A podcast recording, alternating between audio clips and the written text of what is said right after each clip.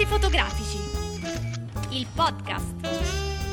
La fotografia come non l'avete mai ascoltata.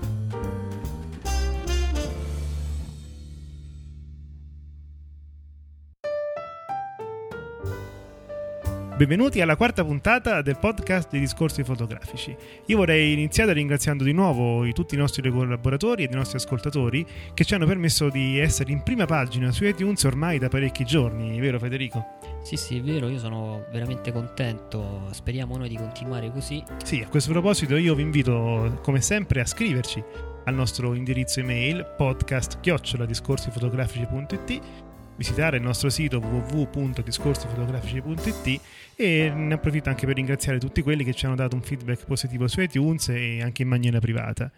E, Federico. Sì, ricominciamo dopo le feste natalizie.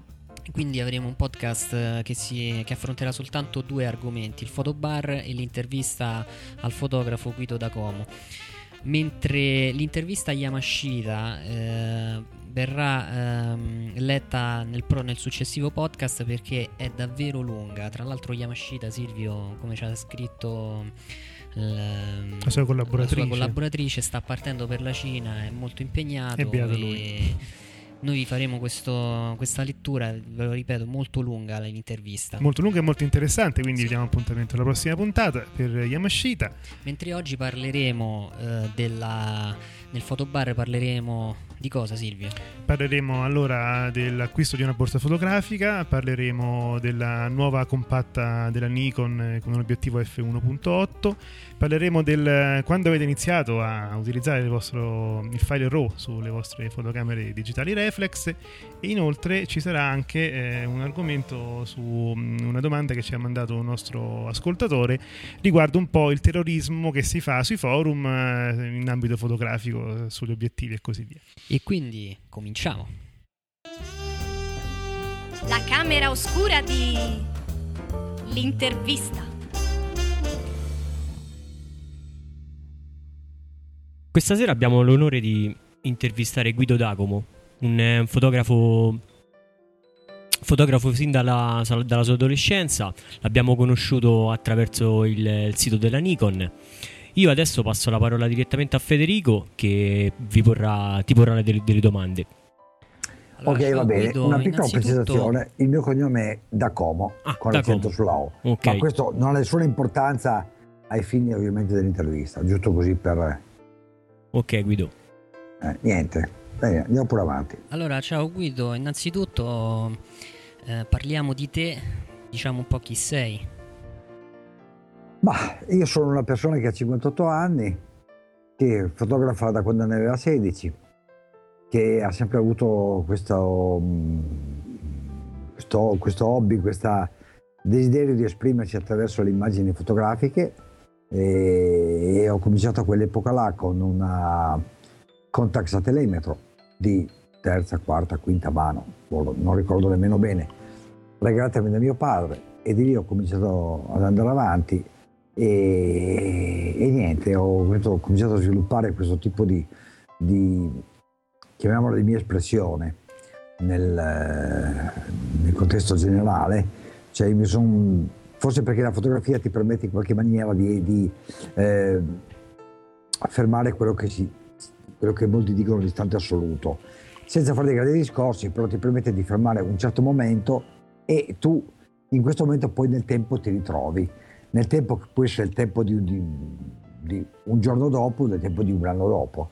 E questa è una cosa che a me ha sempre affascinato. E così sono andato avanti piano piano, dalla contracterimetro passando dalle altre macchine più sofisticate, facendo anche dei, a quell'epoca discreti sacrifici per comprarmi le attrezzature, perché insomma, voglio dire, non, eh, non nacqui da famiglia ricca e, e questa è una cosa di cui mi faccio un piccolo vanto e quindi le piccole cose me le sono conquistate una per una andando avanti, andando avanti e così. Eh, forse se avete visto il mio sito avete sì. visto che mi sto occupando, mi occupo perlomeno di diversi generi fotografici. Era questa una, una delle cose che mi volevate chiedere? Sì. Eh, mm, mm sì, mm, mm, esattamente. Noi abbiamo notato che non hai un genere prediletto di fotografia. E, abbiamo visto che passi dal ritratto al paesaggio, allo stile minimale. Ehm, è stato complicato riuscire ad entrare in profondità in tanti generi fotografici? No, direi di no, ma questo, ripeto, penso che dipenda da, da, da due cose principali. Una è sicuramente l'età. Eh, avendo 58 anni, fotografando da quando avevo 16, qualche decennio è passato, anche se con alti e bassi naturalmente, come a tutti capita nella, nella, nella vita, insomma anche problemi di lavoro, di famiglia, di cose varie, uno a volte fotografa di più, a volte fotografa di meno. E una certa mia curiosità intellettuale che mi è propria, io sono un gemelli, come, come segno, segno zodiacale curioso per natura, mi piace avvicinarmi a un genere piuttosto che a un altro, salvo poi trovarmi a un certo punto a considerare delle cose. Infatti in questo momento io devo dire che mi occupo di ritratto, anche se nel mio sito vedete solamente alcune foto di ritratto molto particolari, sì. ma la maggior parte non le ho... Belle. No, sì, non le posto, ma non perché devo, devo riorganizzare il sito. Alcune non le posto perché non sono le liberatorie. La maggior parte sì, devo riorganizzare il sito, lo farò, poi prossimamente potrete vedere anche delle cose, delle cose diverse. Poi c'è il, il, diciamo, il, paesaggio, che più che paesaggio... Ehm, io la chiamo foto di viaggio, foto, foto di eh, riporto di un'emozione provata durante un viaggio. Questo è quello che io amo, amo dire delle, delle, mie fotografie cosiddette di paesaggio.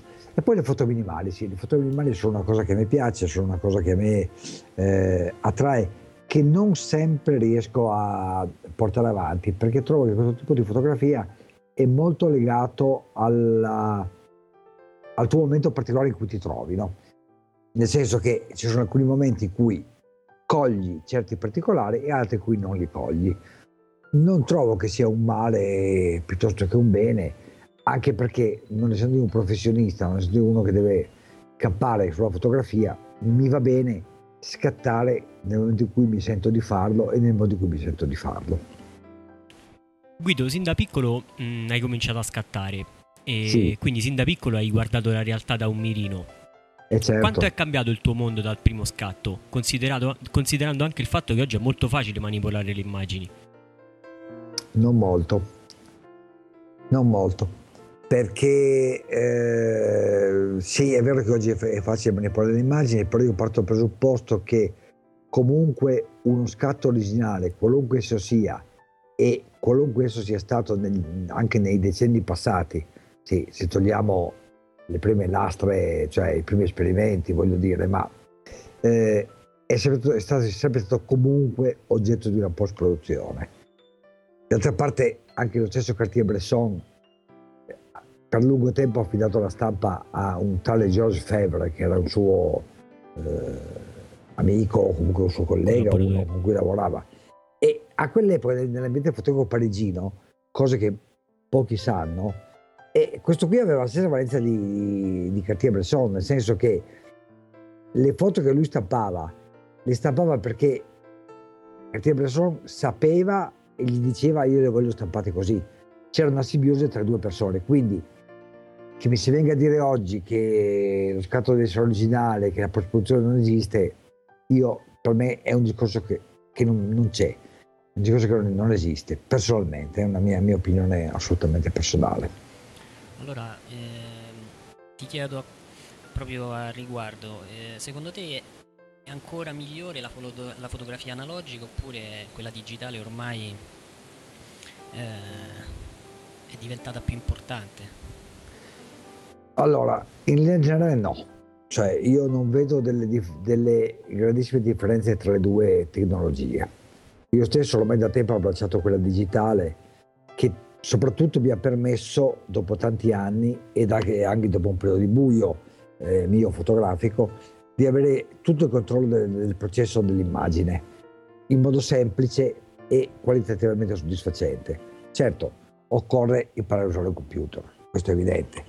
Esattamente come prima eh, occorreva sapere usare le bacinelle, gli acidi e tutte queste cose qui, cose che, i termostati e via dicendo, cose che io a quel tempo ho fatto Forse è quella digitale più accessibile oggi. Sì, sì, sicuramente più accessibile, più accessibile alla, alla massa. Il che, cioè, voglio dire, è un pregio e un difetto al tempo stesso.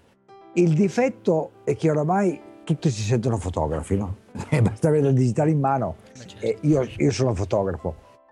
Il pregio è che eh, si è ampliato il palco, cioè c'è molta più gente che fotografa e questo paradossalmente ti mette in gioco molto più di prima. Perché oramai una volta il fotografo, quello che sapeva sviluppare, sapeva stampare, sapeva fare le cose, era uno fra i tanti. Oggi sono molti che fanno queste cose qui, molti che sono in grado di, di ottenere delle buone immagini dagli loro scatti digitali. E questo cosa comporta? Che c'è più gente che si mette in gioco. E quindi i bravi, i bravi devono essere più bravi di quelli di una volta. E questo secondo me dà fastidio a molte persone. A molte, molte, molte, molte. Questa è la mia opinione personalissima. Come, tanto per finire il discorso di prima, non nego io che in qualche strettissimo ambito il bianco e nero fine art ad altissimo livello, eh, forse l'analogico, la pelle. Poi a me non piace dire analogico, io pre- pre- preferisco dire argentico, perché mi sembra più coerente con il tema. C'era il- l'allusione d'argento era argentico, non analogico. Analogico è un termine che mi va bene per altre cose, ma questo è un discorso personale. Allora, qualche differenza sulle stampe fine art di altissimo livello, forse agli occhi di qualcuno si può vedere, sicuramente si vede. Ma qual è il punto? Che generalmente le persone che ti vengono a, fa- a fare questi distinguo eh, sono quelli che parlano del come invece del perché. Sono, sono degli integralisti, che è un'accezione che a me per principio è antitetica, cioè non, a me interessa il fine ultimo, cioè vuol dire uno deve vedere, il- la persona deve vedere una foto, guardarla, possibilmente stampata, possibilmente stampata, e dire la sua opinione. Tutto quello che c'è dietro, che ci sia un computer, una camera oscura, dei bagni termostatati, non deve interessare nulla Certo. al- a chi lo vede, nulla, meno di nulla, perché se no facciamo il discorso del come e non del perché. E il perché è, vedere la fotografia e la trasmissione del- dell'emozione che uno sente nel vederla. Però capisco anche benissimo il piacere di fare una fotografia in un certo modo piuttosto che in un altro.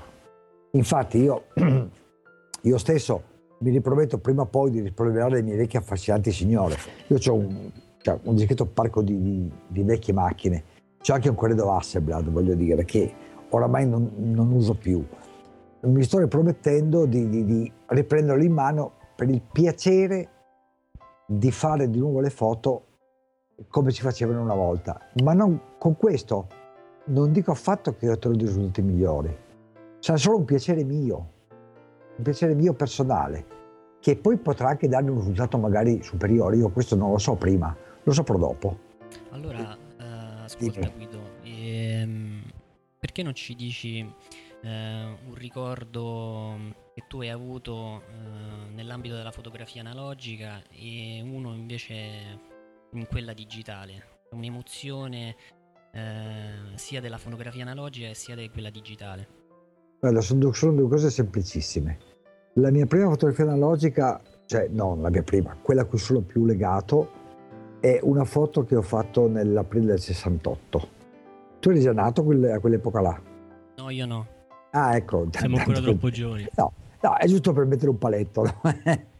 È una foto che ho fatto con, un, eh, con la mia prima macchina, la mia Contax a telemetro, la mia vecchia gloriosa Contax 2 a telemetro, eh, bianco e nero su una 3X eh, Kodak stampato miliardi di volte, infatti quel negativo è rigatissimo, è praticamente inguardabile.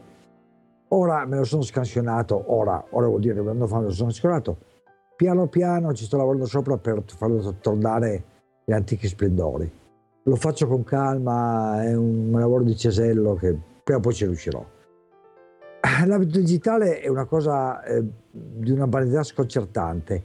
Mi sono comprato una macchina digitale in, un, ehm, in uno store, in in vari negozi, non facciamo il nome, sono in vari negozi, in offerta. Era un Olympus K-Media da 3 megapixel, macchina, ma me la sono presa per, per la curiosità. Insomma, era in offerta, me la sono presa. Mi sono fotografato il, eh, la tavola di casa mia con i piatti dopo che avevo mangiato con i piatti sporchi e, e i bicchieri. E beh, di lì ho compreso che però la potenzialità c'era. La potenzialità della tecnologia digitale esisteva e, e c'era. E di lì è cominciato il baratro, cioè il baratro, è cominciata tutta, tutta nuova avventura. La dipendenza dal digitale. Come dici? Una specie di dipendenza dal digitale. No, dipendenza, una mm, bella, un bello sposalizio. Mi trovo bene, mi trovo, trovo che riesco ad esprimermi fotograficamente come, come forse una volta avrei voluto fare, ma per motivi di tempo, di difficoltà, di soldi, mm, da non trascurare, non sono riuscito a fare. Oggi lo riesco a fare e ne sono lieto. Ecco, diciamo questo. Ascolta, nel tuo portfolio è presente un album dedicato alle finestre. Eh, c'è una particolare ragione? Eh, sono de- eh, foto descrittive oppure ognuna di esse ha un significato che va al di là eh, dello scatto? Guarda, questa è una cosa curiosissima. Allora, tutto nasce dal mio approccio al, alla fotografia digitale. Dopo che comprai quella macchina, come tante altre persone, deciso a un certo punto di acquistare uno scanner per digitalizzare il mio archivio, almeno di diapositive. Ho poi capito che tutto non potevo farlo, quindi ho fatto delle selezioni. Comunque, uno dei passaggi fu quello di trasferire le diapositive dai cassettini, i mitici cassettini da 100, da 100 dia, ai plasticoni per poter vedere meglio le, scegliere meglio le diapositive. Nel fare ciò gioco forza ho visto tutte le mie diapositive, scoprendo con stupore mio stesso che durante i miei vari viaggi intorno al mondo o perlomeno in Europa, avevo fotografato molte finestre. Devo dire in modo inconsapevole, cioè non, non, me ne ero mai reso conto. Mi sono reso conto nel momento in cui ho fatto questo mestiere. A quel punto mi sono detto, ma però è un tema interessante. Perché non possiamo andare avanti a, a, a portarlo avanti? E così ho continuato. E quindi da, da, quel momento lì ho continuato a fotografare delle finestre, ogni tanto, non sempre, quando trovo che qualche finestra che mi, mi interessa, qualche, come, come beh, me la fotografo. sono eh, particolarmente interessanti, devo dire. Ma ci ho fatto pure la mostra poi alla fine. alla fine, da, da, da, questa cosa qui nata, nata per, non dico per scherzo, ma quasi, c'è nata pure la mostra. Qualcuno l'ha vista e anni fa ho realizzato una mostra eh, dove poi hanno, hanno fatto quella recensione dove, dove mi hanno detto che la finestra guarda in eh, verso l'interno, io guardo verso l'esterno quando la vedo fuori, come una porta di accesso all'anima, che poi alla fine della fiera non è del tutto sbagliato, eh. c'è, c'è un, un, un, un, perché in tutta questa cosa qua. In definitiva la finestra è, è la cosa che ti dà a chi sta dentro alla casa il, il termine verso l'esterno, un po' come la pelle per il corpo, no? La pelle per il corpo è, è, il primo elemento che hai di confronto con l'esterno, è la pelle. La finestra, se vai a vedere nella casa è un po' la stessa cosa. Diciamo che io le fotografo dall'esterno, nel senso che io le guardo da fuori e, qualche volta mi piace immaginare quello che sento, qualche volta no.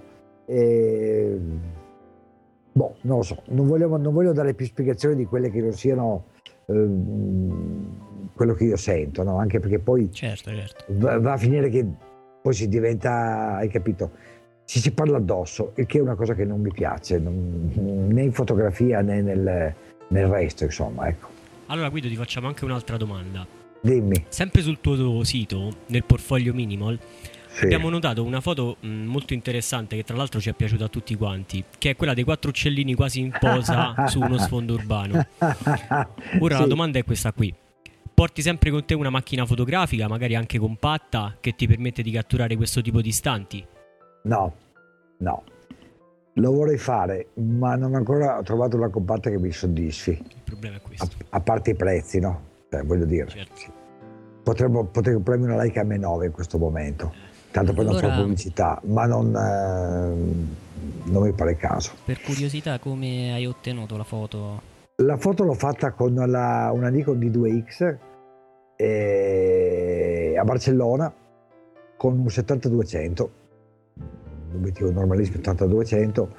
E andando, no, la cosa di quella foto che può essere un pochettino interessante da, da, da dire e che sapevo di quel quartiere di Barcellona un po' particolare con le case nuove, uno dei quartieri nuovi costruiti dopo dopo il, cioè durante le Olimpiadi di Barcellona.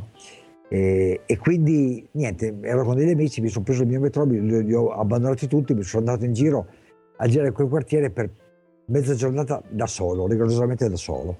E tra le altre cose è venuto fuori quella foto lì, di cui anche io sono contento che vi, che vi sia piaciuto perché anche a me è piaciuto molto, sono molto soddisfatto. Beh, bellissima. Guido, già che ci siamo, parliamo anche dell'attrezzatura che utilizzi, se Eh. fai molta post-produzione, se il fotoritocco eh, significa una distorsione della realtà. Allora, andiamo con ordine. La mia attrezzatura è rigorosamente Nikon. Ok, l'avevamo capito. Sì, sì, ovvio. Ora, il rigorosamente non significa però una fede. Attenzione, eh, Ok. perché qui quando si parla di queste cose qua la gente diventa talebana ed è un'altra cosa che non mi piace. Molto semplicemente, quando ero ragazzino, quando ero giovane, per una serie di motivi o di circostanze, ho avuto modo di avere a disposizione un corredo Nikon completo, una- la mitica Nikon F, Ok. eh, con eh, un tot di obiettivi per una serie di motivi. Mi è stata lasciata in uso quasi per un anno. L'ho, tro- l'ho provata, l'ho utilizzata e mi trovai benissimo. Io usavo Contax a telemetro, come vi ho detto prima, poi quando è venuto il momento di passare alla Reflex, anche per, così, per, per- per tradizione, eh, sono passato alla Contax eh, Reflex con ottima soddisfazione. Sì, peccato che poi la Contax è finita, non nascondo con rimpianto da parte mia. E allora, dovendo passare al digitale, ho semplicemente scelto di tornare al marchio che mi aveva dato grande soddisfazione Certo. prima. Tutto qua. Non è che ci siano dei, dei motivi di, di, mh, tecnica, di scelta tecnica di l'uno piuttosto che dell'altro marchio. Ok. Anche perché adesso penso che le cose siano. Una, fino a qualche anno fa era diverso. Forse altre- altri brand erano più avanti di Nikon. Oggi credo che siano le cose siano allo stesso livello. ok. Ma non è quello quel discorso che mi interessa. Mi parlavi della post-produzione. Allora, qui è un discorso molto complicato, cerco di riassumerlo in- velocemente. Io ne faccio. Mhm. Ne faccio QB, come dicono le ricette, quanto basta Ok. perché torniamo al, al discorso della seconda domanda. Il punto fondamentale è che la post-produzione dovrebbe aiutare il fotografo ad esprimere al meglio le emozioni provate durante lo scatto e ciò vale soprattutto per i paesaggi, a mio modo di vedere. Eh, non dimentichiamoci che la tecnologia digitale permette delle cose che prima erano impensabili, tipo la tecnica di HDR, che io non uso per le altre cose, io non, non- non amo molto questa tecnica, però la tecnica HDR ti permette di, di ottenere, seppure con lavori appunto di post-produzione, latitudini di posa impensabili con una pellicola. E però, secondo me, il problema qual è? È che noi non siamo, più- non- non siamo culturalmente abituati a vedere questo tipo di foto. Perché per, per- per decenni, da, da sempre, noi vediamo delle foto stampate su carta o anche su carta fotografica o sui giornali con una certa dinamica. Quando le vedi con una dinamica molto più estesa, ti sembrano finte, cosa che non lo sono. E il nostro occhio è, è molto più, il- la gamma dinamica del nostro occhio è molto più elevata di quella delle pellicole o di quella di un sensore e che non siamo, abituati a vederlo riprodotto. Questo di, di, di carattere generale. Per quanto mi riguarda nei paesaggi io cerco di in qualche modo di riprodurre i colori la saturazione delle vecchie Kodachrome. Io ho fotografato per tanti anni con le Kodachrome, addirittura con le Kodachrome 15 ISO, che non so se mi spiego, bisogna usare il cavalletto praticamente sempre. E boh, non lo so, sono riuscito, imparando Photoshop, imparando le varie cose, eh, a ricreare quello che a me sembra di avvicinarmi, un modo di avvicinarsi a, quella- quel tipo di pellicola, che poi ci riesca o non ci riesca è un discorso diverso. Alla fine della fiera è, è quello che interessa a me, è quello che fa piacere a me, non dovendo io guadagnare su queste cose, come si diceva già prima. Sul ritratto il discorso è un pochettino diverso, soprattutto sul, sul ritratto posato, che, che- che è quello che poi io pratico abitualmente. Anche come vi ho detto prima, nel mio sito non ce ne sono, ci sono dei ritratti particolari, Sì. ma non sono la maggior parte di quelli che faccio. In generale concordo con la modella gli interventi da fare, anche perché secondo me il ritratto posato è anche un modo per mettersi in gioco da parte del soggetto, un modo divertente per mettersi in gioco. Quindi un po' di finzione ci sta. Finzione nei limiti di quello che è il, il discorso logico, no? Quindi un miglioramento globale del, del volto, una, una, che ne so, dico un'attenuazione delle rughe che non vuol dire eliminarle, ma attenuarle, sono due cose diverse. Se io fotografo una signora di 50-60 anni e ne fotografo diverse, non le tolgo le rughe, perché sarebbe un nonsense. Certo. Gliele riduco, gliele ammorbidisco per rinfrescare il volto rispetto a quello che è nel- nella realtà. Questo secondo me è quello che bisogna fare. Poi, per carità, se qualcuno ti chiede fa- toglimi 20 anni, eh, te, te li togliamo 20 anni. Feci un esperimento una volta mh, che adesso non posso raccontare in pubblico. I risultati furono disastrosi. Cioè, il risultato fotografico fu bellissimo. Lo scopo per cui venne fatto fu disastroso. Chi, chi ha orecchie per intendere, intenda. Ok. Federico, tu hai qualche altra domanda da porre a Guido? No, io sono, sono stato veramente contento, una bellissima intervista, bellissime cose, bellissime cose che ci ha detto Guido. Per cui io lo ringrazierei moltissimo. Guido, noi ti ringraziamo, è stato soprattutto interessante capire l'esperienza di un, eh, di un ragazzo come te che è passato dalla fotografia analogica a quella digitale. E questo diciamo è quello che si è Guarda, vinto, è stato molto interessante. Diciamo la prima cos'è? intervista Sai- che, che facciamo Eh. in questo modo. Sai cos'è che mi piace di quello che mi hai detto? Sì. Il ragazzo. Eh beh, beh certo. Vabbè, ma siamo sempre il giovani. ragazzo non sono più, però per certe cose me lo sen- mi sento ancora di esserlo, per cui il fatto che mi abbiate, detto questo mi ha fatto piacere. Se guardiamo le tue foto sembri veramente un ragazzo, hai ancora tante cose da dire.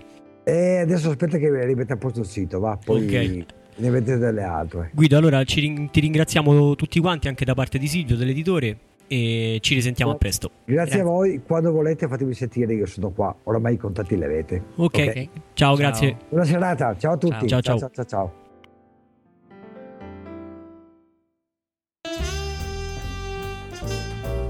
Fotobar. News e rumors fotografici.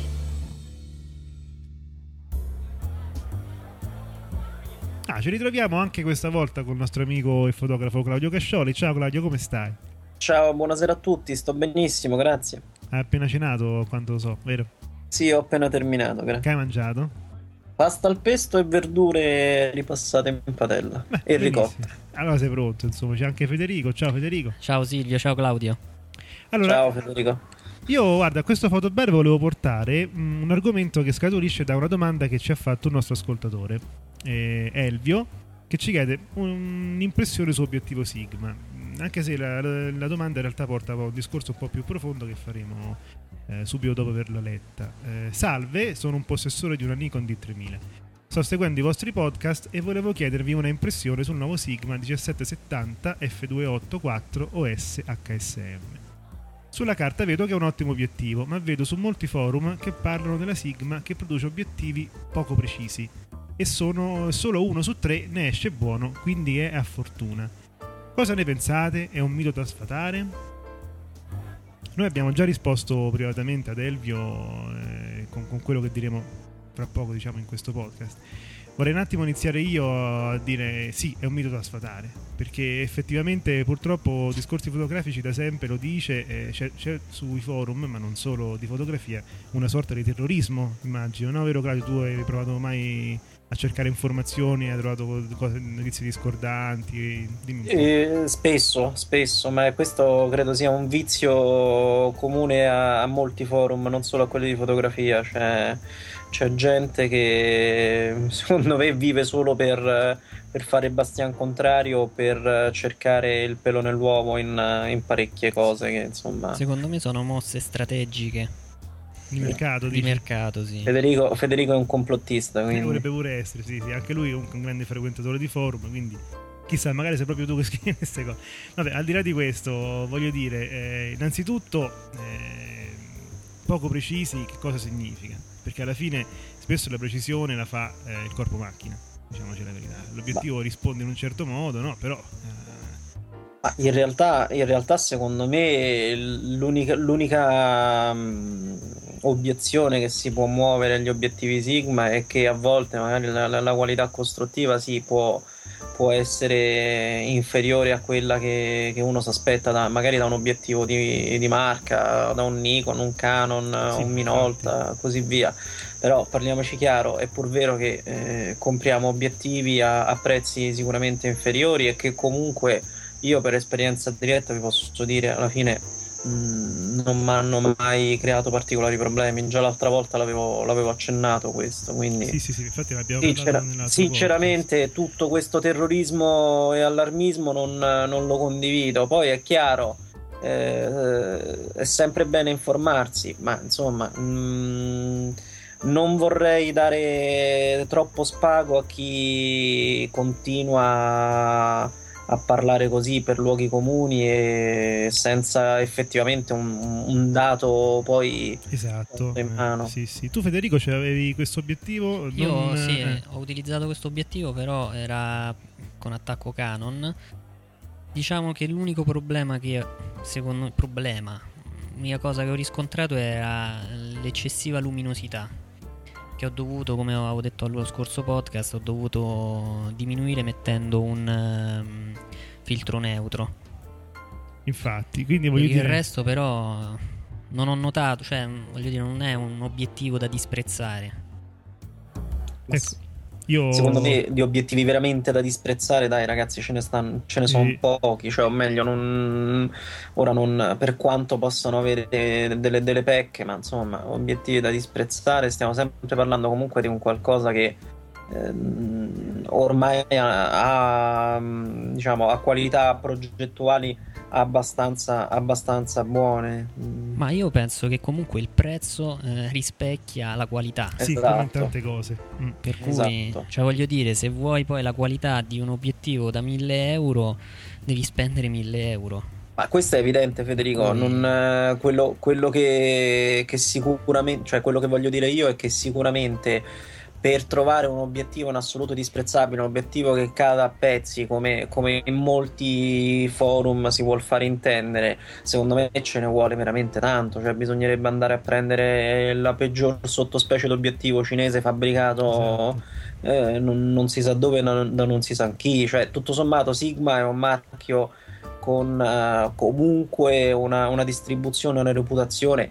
Parlo di Sigma come potrei parlare di Tokina, come potrei parlare di Tamron. Uh, sì. cioè, voglio dire, non, non stiamo parlando di, di aziende che, che, fabbricano giocattoli. Ora, uh, la qualità può essere inferiore a quello obiettivo di marca, d'accordo, però come dice giustamente Federico, se vogliamo il 1770, 1780 da 1000 euro dobbiamo spendere 1000 euro. Cioè, e poi voglio far notare che normalmente queste cose escono sugli obiettivi più ricercati, perché anche il 1224 mm-hmm. ha mhm. la stessa problematica. Mentre nessuno parla male, per esempio, del 180 macro. Vedi, questa è una cosa che mi ha sfuggito. Anzi, dove tutti parlano fin troppo bene ed è un obiettivo sì, ma... che come abbiamo detto l'ultima volta costa esattamente la metà di, eh, del, 180, sì, del corrispettivo sì, Canon per esempio. Ma infatti molto spesso, molto spesso secondo me si creano proprio dei veri e propri miti. Mm, cioè c'è gente che parla per sentito dire e basta. Esatto. Non... e, io volevo però scusa Silvia a questo punto visto che tu eh, sei molto più eh, addentro alla materia diamogli una certezza a Elvio io ho rispolverato un attimino i libri di statistica eh, per quanto riguarda la frase che dice solo uno su tre ne esce buono, no? Allora, eh, secondo le leggi di campione eh, rappresentativo, eh, per avere una confidenza del 95%, quindi per essere abbastanza eh, sicuri di dire uno su tre, bisognerebbe aver provato, per l'esattezza, 347 obiettivi dello stesso tipo. Allora, su o c'è qualcuno che se ne è comprato i 347 e ha potuto dire con certezza sul forum ah sì, fatta questa prova uno su tre eh, esce, esce, buono oppure non è vero e io prependo per la seconda non credete anche voi? direi eh. direi anch'io per cui mm, andiamo avanti io so Claudio che ultimamente ti sei attrezzato uh, un, cioè c'è qualcosa di nuovo nella tua attrezzatura giusto? Sì, sì, più che qualcosa di nuovo nella mia attrezzatura, direi che c'è qualcosa di nuovo intorno, intorno alla mia attrezzatura. Sì. direi che le- l'esperienza che ho vissuto è stata un pomeriggio di ricerche per una nuova borsa fotografica e mh, devo dire che questa cosa mi ha ricordato e mi, mi- mi dà il modo di ricordare anche a, a alle persone che ci ascoltano l'importanza di una buona borsa fotografica perché sinceramente me l'ero dimenticata anch'io. E, mh, nulla, io ho acquistato una, una Love Pro Mhm. eh, sicuramente una delle migliori, uno dei migliori produttori di borse fotografiche assieme a, mm, a Tamrac che mi sento di consigliare. Insomma queste sono le due marche che mi sento in assoluto di, di consigliare. Ovviamente ce ne sono tante altre non, non voglio con questo dire che, che ne so le borse National Geographic eh, vari, i vari altri marchi non siano o Reporter eh, GM eccetera eccetera non siano validi. Però ehm, per quello che, che ho potuto vedere e per quello che mi sento di consigliare sicuramente sono i due marchi che offrono un elevato standard qualitativo e una serie infinita di, di modelli e di, di soluzioni. Comunque al di là del, del produttore specifico quello che, che volevo dire è questo. Nel momento in cui eh, andate a scegliere una borsa fotografica mh, fatelo con molta molta molta attenzione perché quello che oggi vi sembra superfluo ehm, in realtà può rivelarsi un, eh, un grosso impaccio domani eh, o un grosso limite. E in particolare ehm, io ora sto lavorando su, su delle foto per una guida turistica e la mia vecchia borsa fotografica ha- mi, ha- mi aveva creato talmente tanto stress da sinceramente da rallentare sia il lavoro che anche la- la- la- da alterare proprio la concentrazione sul Mhm. lavoro. Eh, questo è E- importante, sì. Sì, questo è molto importante perché no- non, non ci pensiamo, cioè a volte la borsa fotografica è l'ultima, l'ultima cosa, no? Ho comprato una macchina fotografica, sì, vabbè, prendo una borsa fotografica qualunque. Qualunque, sì. Quindi per cosa, per cosa hai optato alla fine? Un monospalla, uno zaino, una È una tracolla? borsa, una borsa classica da spalla, e- però con ehm, una grossa profondità, quindi in grado di portare la macchina con l'80-200 montato, che è una caratteristica che Eh, ad esempio consiglio a tutti coloro che hanno voglia eh, di acquistare un teleobiettivo, non necessariamente un 80-200, ma comunque un teleobiettivo eh, piuttosto ingombrante e che hanno voglia di usarlo in maniera frequente, quindi non di riporlo sempre diciamo in un, in un angolo della borsa e poi di dover smontare ogni volta l'obiettivo. Mhm. E è una borsa, la mia è una Classifid eh, serie 250, ehm, pagata 159 euro e Mhm. tutto sommato mi è andata anche bene perché insomma ho visto un po' di prezzi in giro, direi che mi è andata piuttosto bene. E mh, quello che, che è importante è che, allora, al di là della grossa profondità, che quindi consente di ospitare l'8200, eh, la borsa ehm, ha lo scomparto per il portatile, per, per Ecco, portatili sì. fino a Mhm. 15 pollici. Un bel. MacBook. Eh? un bel MacBook da metterci dentro. Esattamente, esattamente, già c'è dentro. Mhm. E, ehm, poi ha delle, delle cerniere, parti- cioè praticamente l'apertura eh, superiore mh, per estrarre corpi macchina eh, è, è- è, mh, costituita esclusivamente da una, da una cerniera, da una chiusura lampo e una volta aperta comunque i due lembi della borsa si, ehm, diciamo, co- consentono di, di viaggiare tranquillamente anche con la cerniera aperta ma con le macchine protette. E questa è una cosa molto importante. Ehm, diversamente dalla mia vecchia borsa il, ehm, sia la tracolla che i, due, che i manici più corti per sollevare la borsa non sono eh, su, un, su un coperchio diciamo asportabile ma sono sui lati della borsa e quindi non c'è più nessun rischio Mhm. di far cadere le attrezzature se disgraziatamente uno dimentica di, di chiudere i ganci della borsa e, e prende la borsa insomma quindi eh, da tutto questo posso dire che mh, valutate bene eh, gli spazi interni, cioè valutate bene qual è l'utilizzo che, che voi fate della vostra attrezzatura, perché ogni borsa eh, vi aiuta o vi ostacola a seconda del tipo di fotografia che voi andate a fare. E valutate bene i materiali costruttivi, eh, quindi se, so, se, i ganci delle, delle, tracolle sono in plastica o in metallo. Sì, sì eh, valutate bene se eh, la borsa ha un, um, un, telo per coprire, per, per essere ricoperta mm, durante i temporali. Mm. Questa ce l'ha ed è una caratteristica molto buona. Le Love Pro molto spesso lo, lo offrono di serie questo sì, telo. Ce l'hanno tutte, mi sembra. Sì, quasi tutte, insomma. Anche le Tamrak infatti offrono questa, questa caratteristica.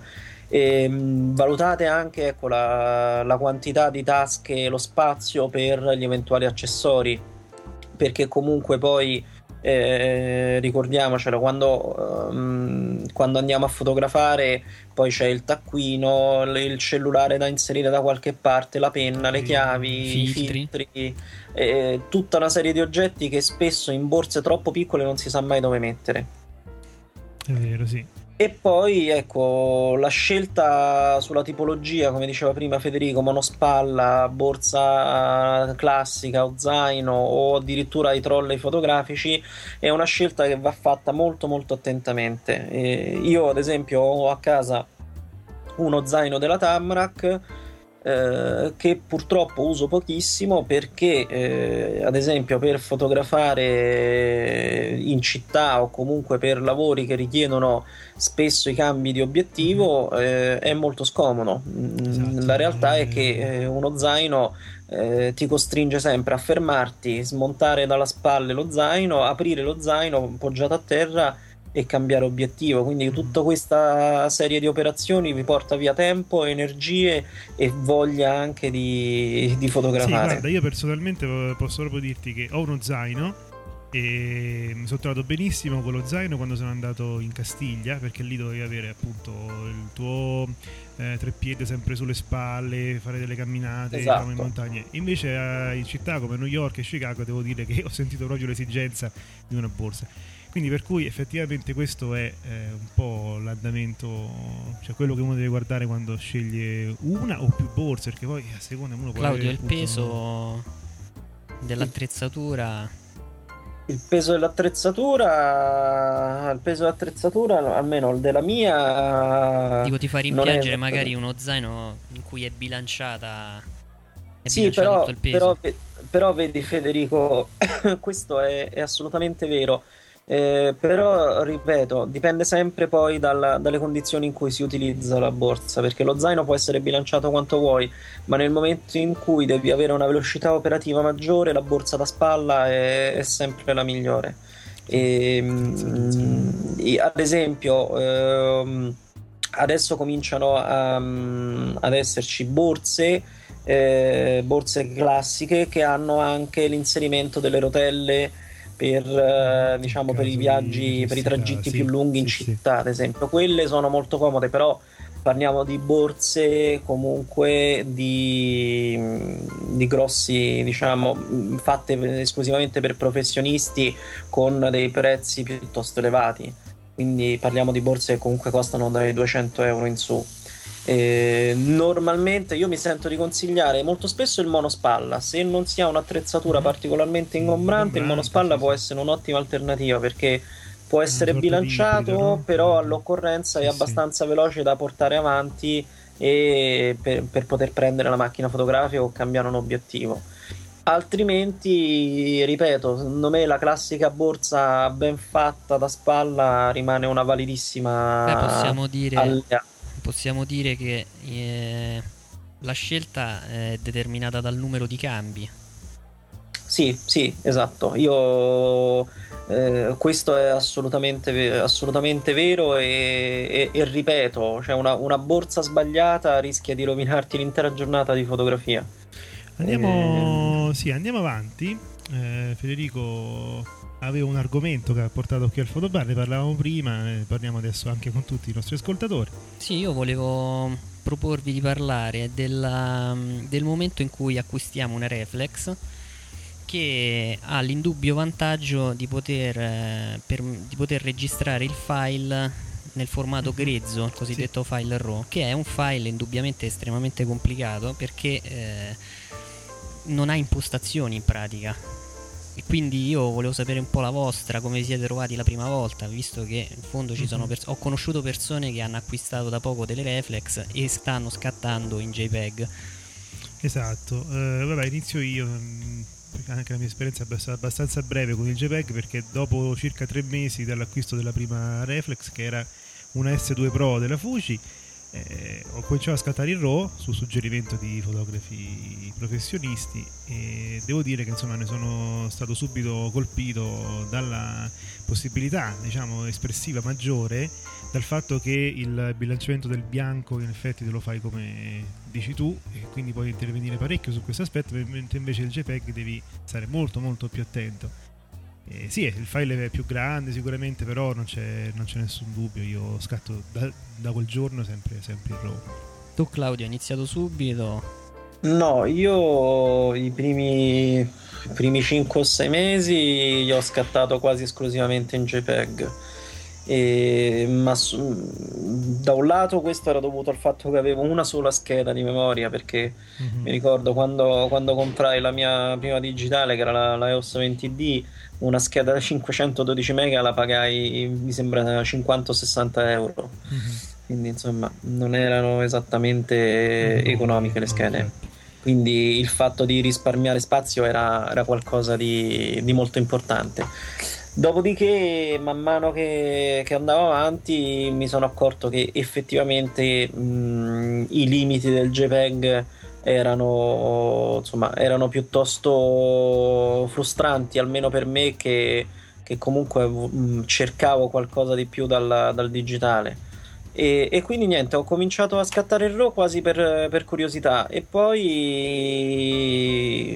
e poi questa cosa è andata avanti, ho cominciato a, anche a mh, mm, capire meglio quali, quali erano le, le, nuove frontiere che mi dava il RAW, i vari software eh, per, eh, per, la conversione e da lì insomma l'amore è stato incondizionato. Io invece ho iniziato praticamente subito per pigrizia perché non avevo voglia di impostare il JPEG in fondo il JPEG ha tutte le impostazioni, bilanciamento del bianco, saturazione, contrasto, eccetera. Mm-hmm. Siccome io non avevo voglia di questa cosa e fotografi mi avevano già consigliato di eh, scattare foto in RAW, quindi ho pensato bene di iniziare praticamente subito e sono stato abbastanza felice, devo dire. Beh, comunque credo che il passaggio del JPEG a RAW sia un passaggio quasi obbligato per tutti i fotografi che hanno voglia di... Sì, sì, sì. Diciamo che è molto affascinante perché primo io penso che ci si può concentrare realmente sullo scatto che è la prima cosa fondamentale, per cui non devi stare a preoccuparti di impostare la macchina, la cosa più importante è, è l'esposizione.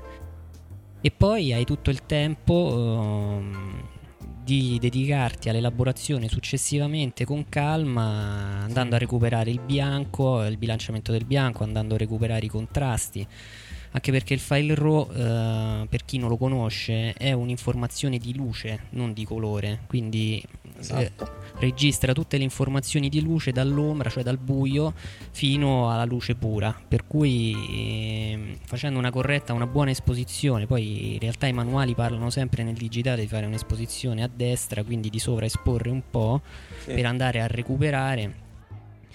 Io consiglio vivamente, lo so, eh, capisco che è una cosa un po' fastidiosa dover poi studiare i software di elaborazione, sì, ma soprattutto curva, capire come funziona sì, il sì, curva d'apprendimento abbastanza Però i vantaggi sono notevoli. Sì, ripida. Diciamo io credo, io credo che, che insomma, studiare i software di conversione non sia nemmeno ormai non sia nemmeno così drammatico, cioè penso che il Photoshop uh, come, come vari altri software delle, delle, case produttrici siano entrati un po' nel cioè siano diventati estremamente familiari per chi acquista una, una fotocamera digitale, cioè ormai mh, non, non, lo vedo più come un grosso ostacolo.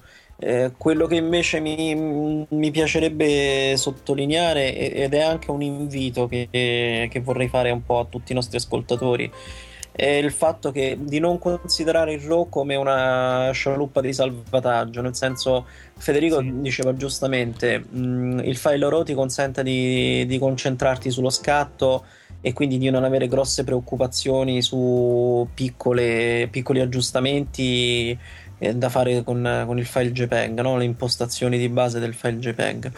Eh, molte persone mm, spesso utilizzano il RAW come un qualcosa che gli consente comunque di, di recuperare qualunque errore e questa cosa va sfatata perché comunque la, la, precisione, la metodicità sul, ne, nel, nello scatto è una cosa veramente importante. Cioè sì, non, sì, non cambia non... nel tempo, è sempre stata. Sì, no, ma non, non prendiamo il RAW come una, una, gomma da cancellare magica che mm-hmm. può, può, improvvisamente cambiare in bene ogni nostro errore. Sì, insomma, e dirò una cosa che va contro uh, le normali dicerie il display non mostra esattamente eh, quello che avete scattato perché è già una conversione in una specie di JPEG, quindi in realtà non avete un'informazione reale di un RAW vero. Tant'è vero, non so se, qualche, se la 60D ultimamente ha aggiunto questo, l'elaborazione del RAW in tempo reale. Non sono sicuro, non mi ricordo. Mi sembra che era una delle caratteristiche. Sì, conviene più guardare l'istogramma che piuttosto questo, che la foto. Questo assolutamente sì, ma comunque Mm, la, ecco, la, cosa che conviene di più è imparare a conoscere la propria macchina fotografica. Conoscere, conoscere a fondo la propria macchina fotografica vi, vi, fa risparmiare un sacco di spaventi perché poi guardando il display nella realtà non ci si accorge quasi mai, per quanto possano essere fedeli i display, non ci si accorge quasi mai del, di cosa si è scattato precisamente, sì, sì. cioè le ombre, le alte luci non, non ve le potrà mai restituire per quello che sono nella realtà.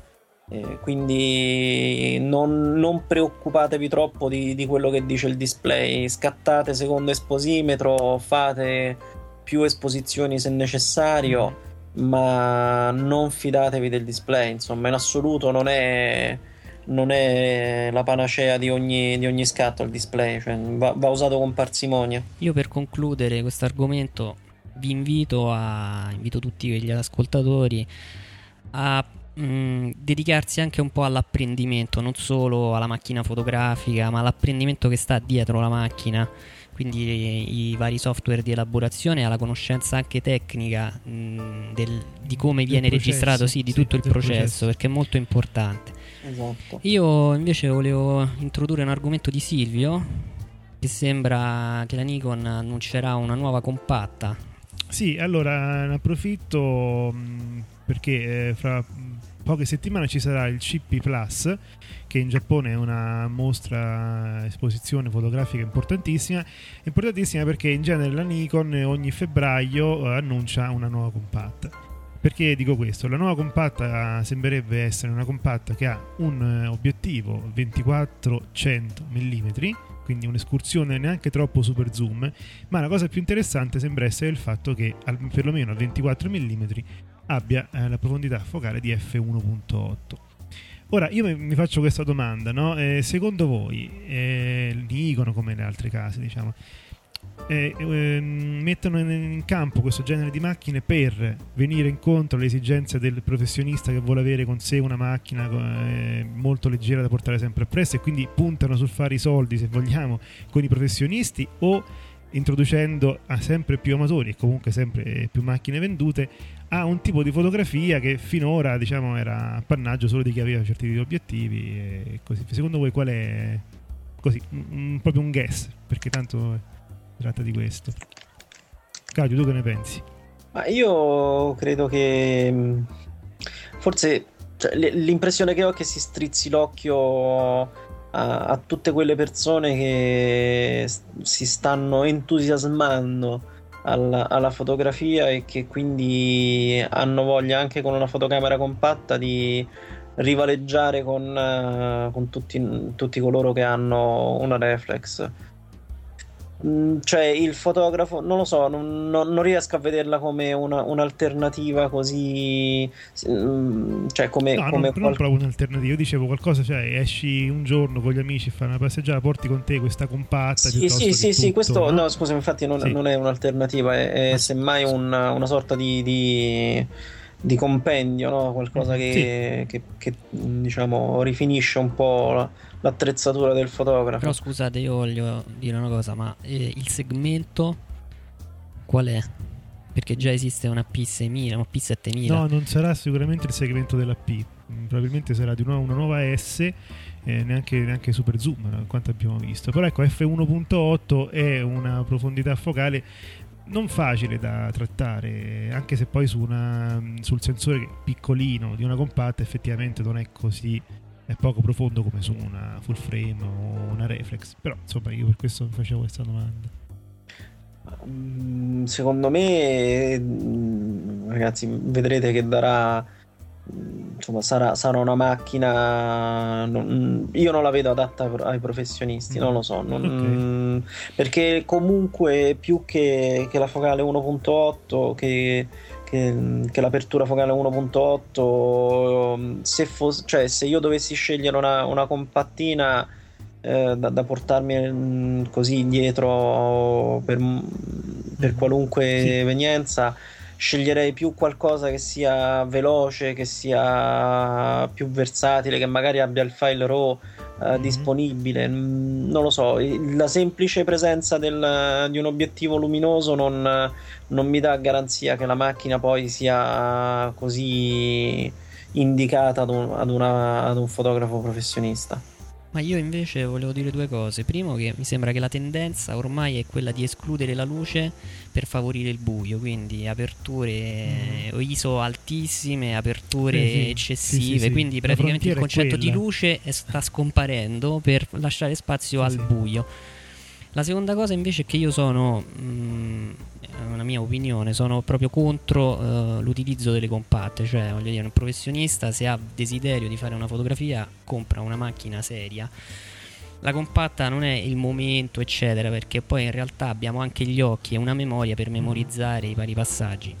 Però eh, la scorsa volta Denis Curti eh, ci ha detto che in fondo non è il mezzo che fa la fotografia, per cui... Esattamente. Esatto, ma su questo infatti sono d'accordo anch'io. Io non, mh, mm, vedi Federico, non, non, lo so, cioè il, il discorso del... Mh, mm, demonizzare le compatte o comunque di, del, del non apprezzarle particolarmente eh, secondo me non è, non è così mh, mm, corretto perché comunque non, cioè, ci sono luoghi e momenti in cui un, una reflex diventa, diventa, qualcosa di troppo, qualcosa che anche, anzi ti, ti impedisce. No, su questo sono d'accordo, io però non, non, mi riferisco a. cioè io parlo proprio della professionalità, nel senso se tu ricerchi la perfezione, eccetera, non ti affidi a una compatta. No, no, perché noi parliamo anche di segmenti, eh, cioè diverso, perché Silvio ha parlato di professionisti che vogliono portarsi. Ma in... che in realtà, in realtà Federico, se, se, se un professionista si vuole affidare a una compatta, dovrebbe affidarsi a,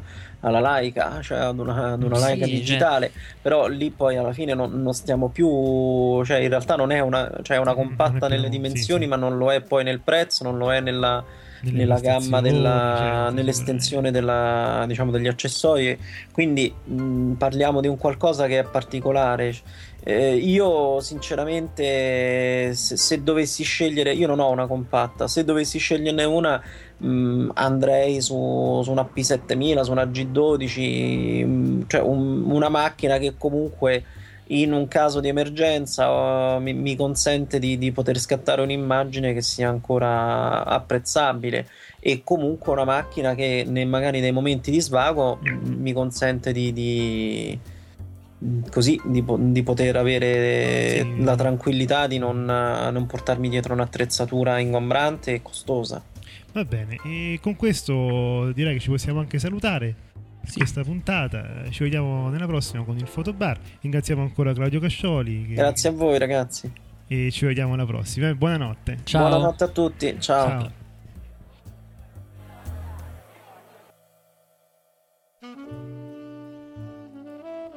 Siamo giunti così anche alla fine di questa puntata. Eh sì Silvio, allora io innanzitutto vorrei invitare tutti i nostri ascoltatori, se avete desiderio di ascoltare determinati argomenti piuttosto che altri o comunque se avete dei suggerimenti da darci, noi siamo ben disponibili, eh, vi ricordiamo che il nostro indirizzo è, disc- è podcast chioccioladiscorsifotografici.it e la prossima settimana noi avremo, eh, no la prossima settimana scusate, il prossimo podcast avremo eh, il fotografo veneziano Paolo Cantarella, una bellissima intervista e come promesso avremo l'intervista, leggeremo l'intervista a Michael Yamashita, Anche quella particolarmente lunga, Sì. e poi di consueto il fotobar.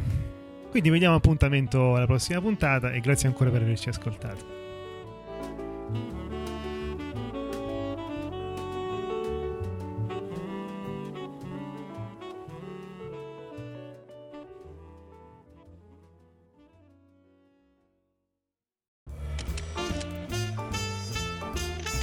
Discorsi fotografici. Il podcast. La fotografia come non l'avete mai ascoltata.